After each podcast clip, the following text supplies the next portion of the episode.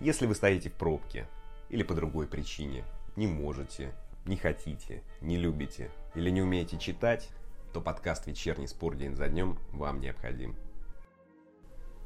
Добрый вечер, друзья, с вами Анатолий Иванов. Сегодня 14 августа. Орешкин пообещал, что самый сильный ЦСКА появится в ближайшие годы, Кашай не уйдет в отставку. Но об этом позже. Сперва традиционный экскурс в историю – 14 августа 1672 голландский ученый Кристиан Гюйгенс обнаружил ледяную шапку на южном полюсе Марса. В этот день, в 1876 в немецком Байрете открыли театр, построенный по особому плану, предназначенному специально для исполнения произведений Рихарда Вагнера.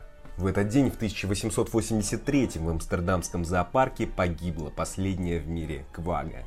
Это степная зебра – Передняя часть зверя была как у классической зебры, черно-белые полоски. Задняя часть зверя одноцветная, как у лошади.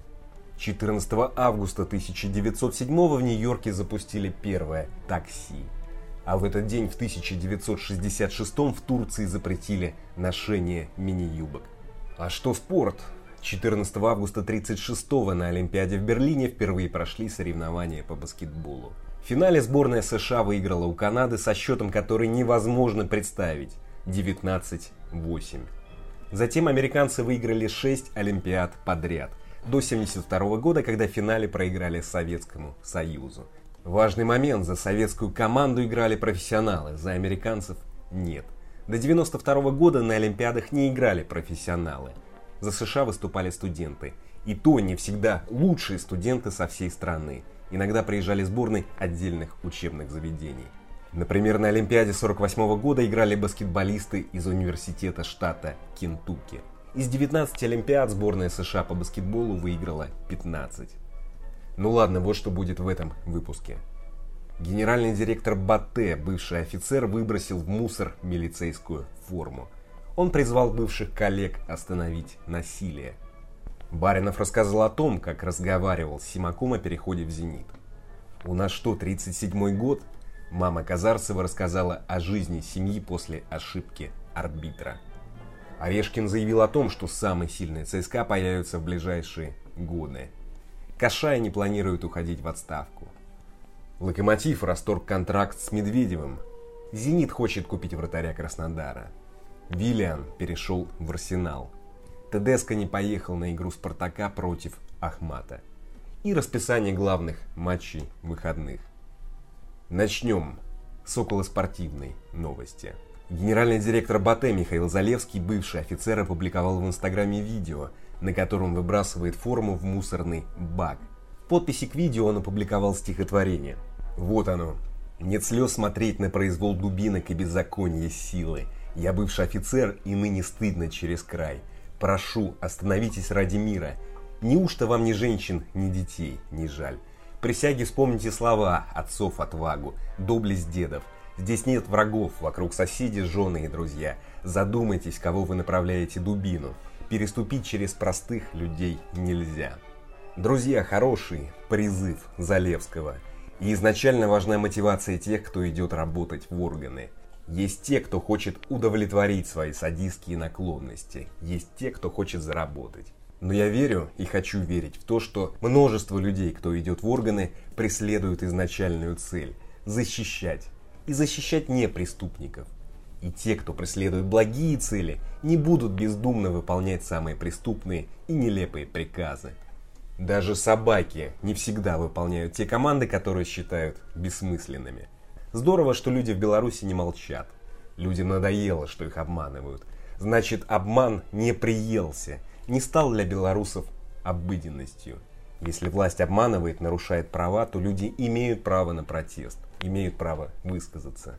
Кстати, в Минске сегодня ОМОН опустил щиты перед протестующими.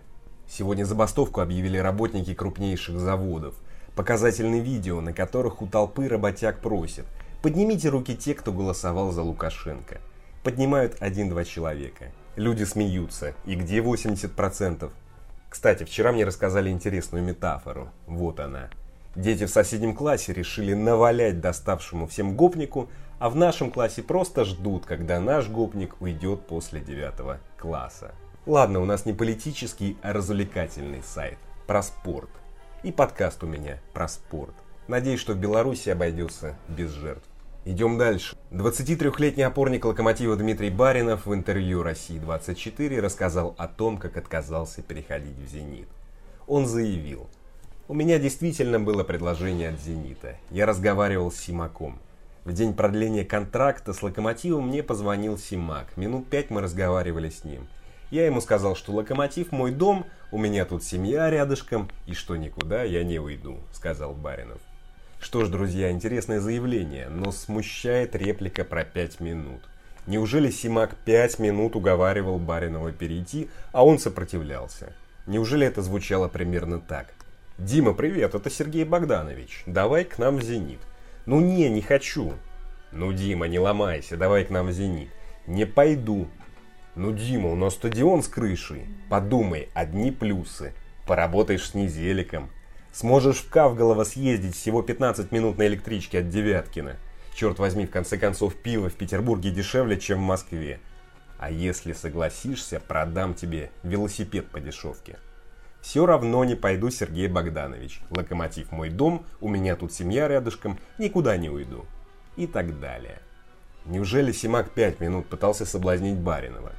Не верю. Идем дальше.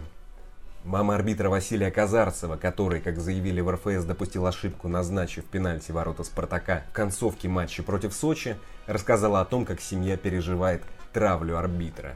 Фонтанка взяла интервью у Зинаиды Александровны. Она сказала, Васиному папе 75 лет, мне 64. У нас есть бабушка, 87 лет. Скорая помощь все эти дни от нее не отходит, потому что она и так инсульт перенесла, а после того, как все услышала и узнала, плачет каждый день. Она мне постоянно говорит, дочка, да разве так можно? За что человека так затравили? Да разве он у нас преступник?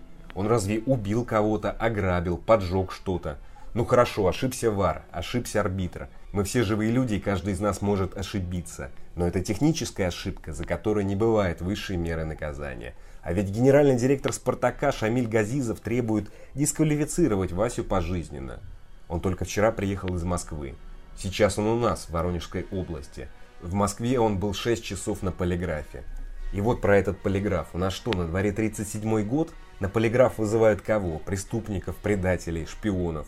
А вызов на полиграф за техническую ошибку – это прямое унижение человека. Вот с их стороны это подлость, сказала мама Казарцева.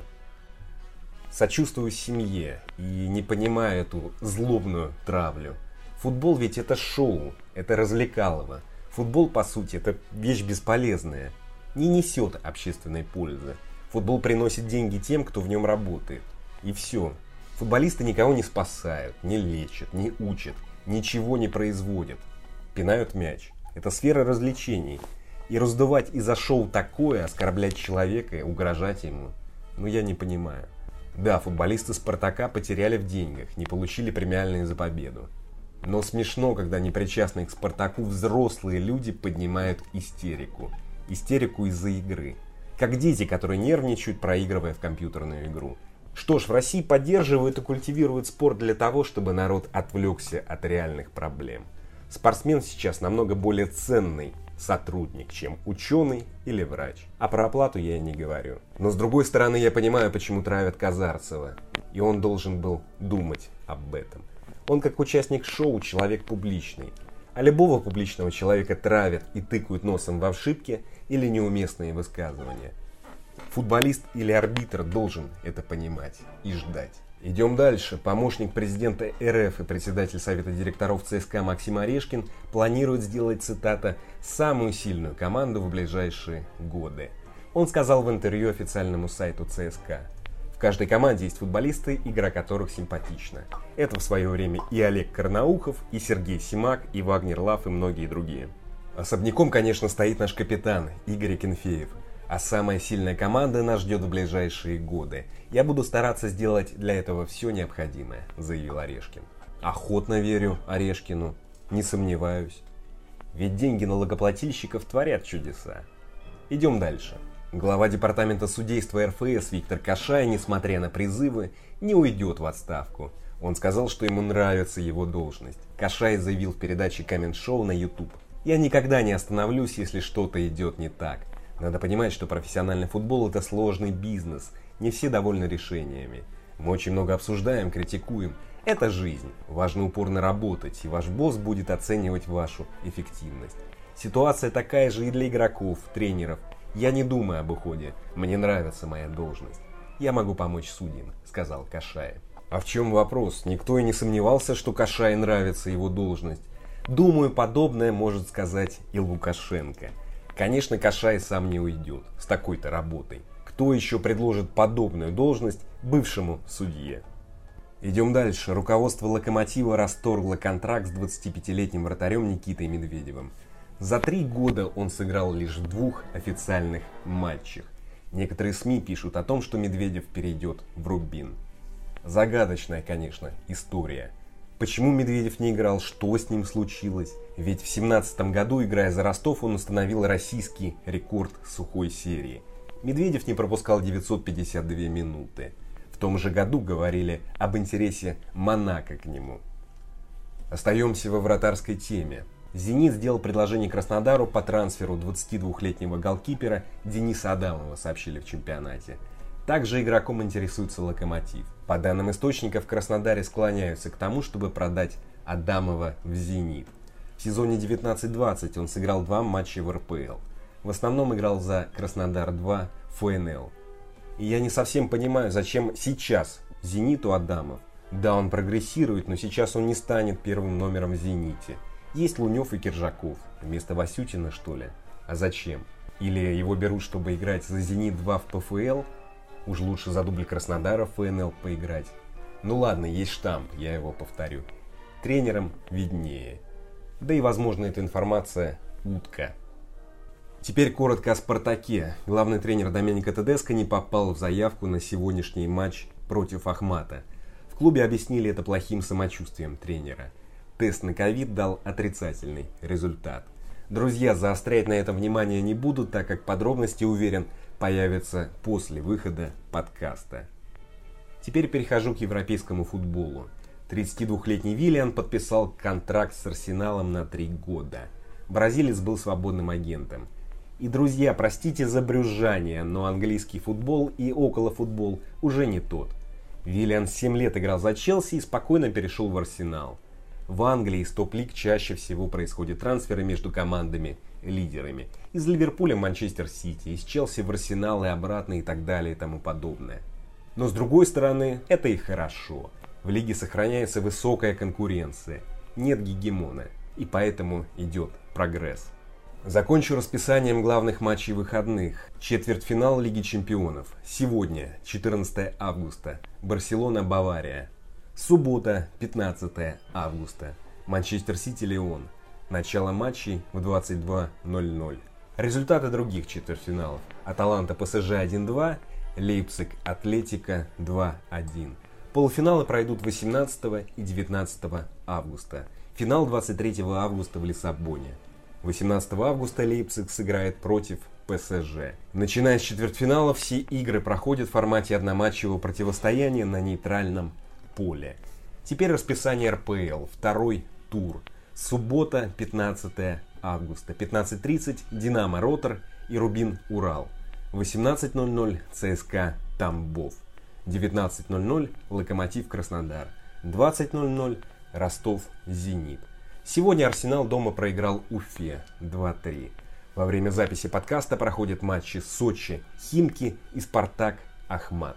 На этом все, друзья. Спасибо. Встретимся в понедельник. А теперь немного Бетховена.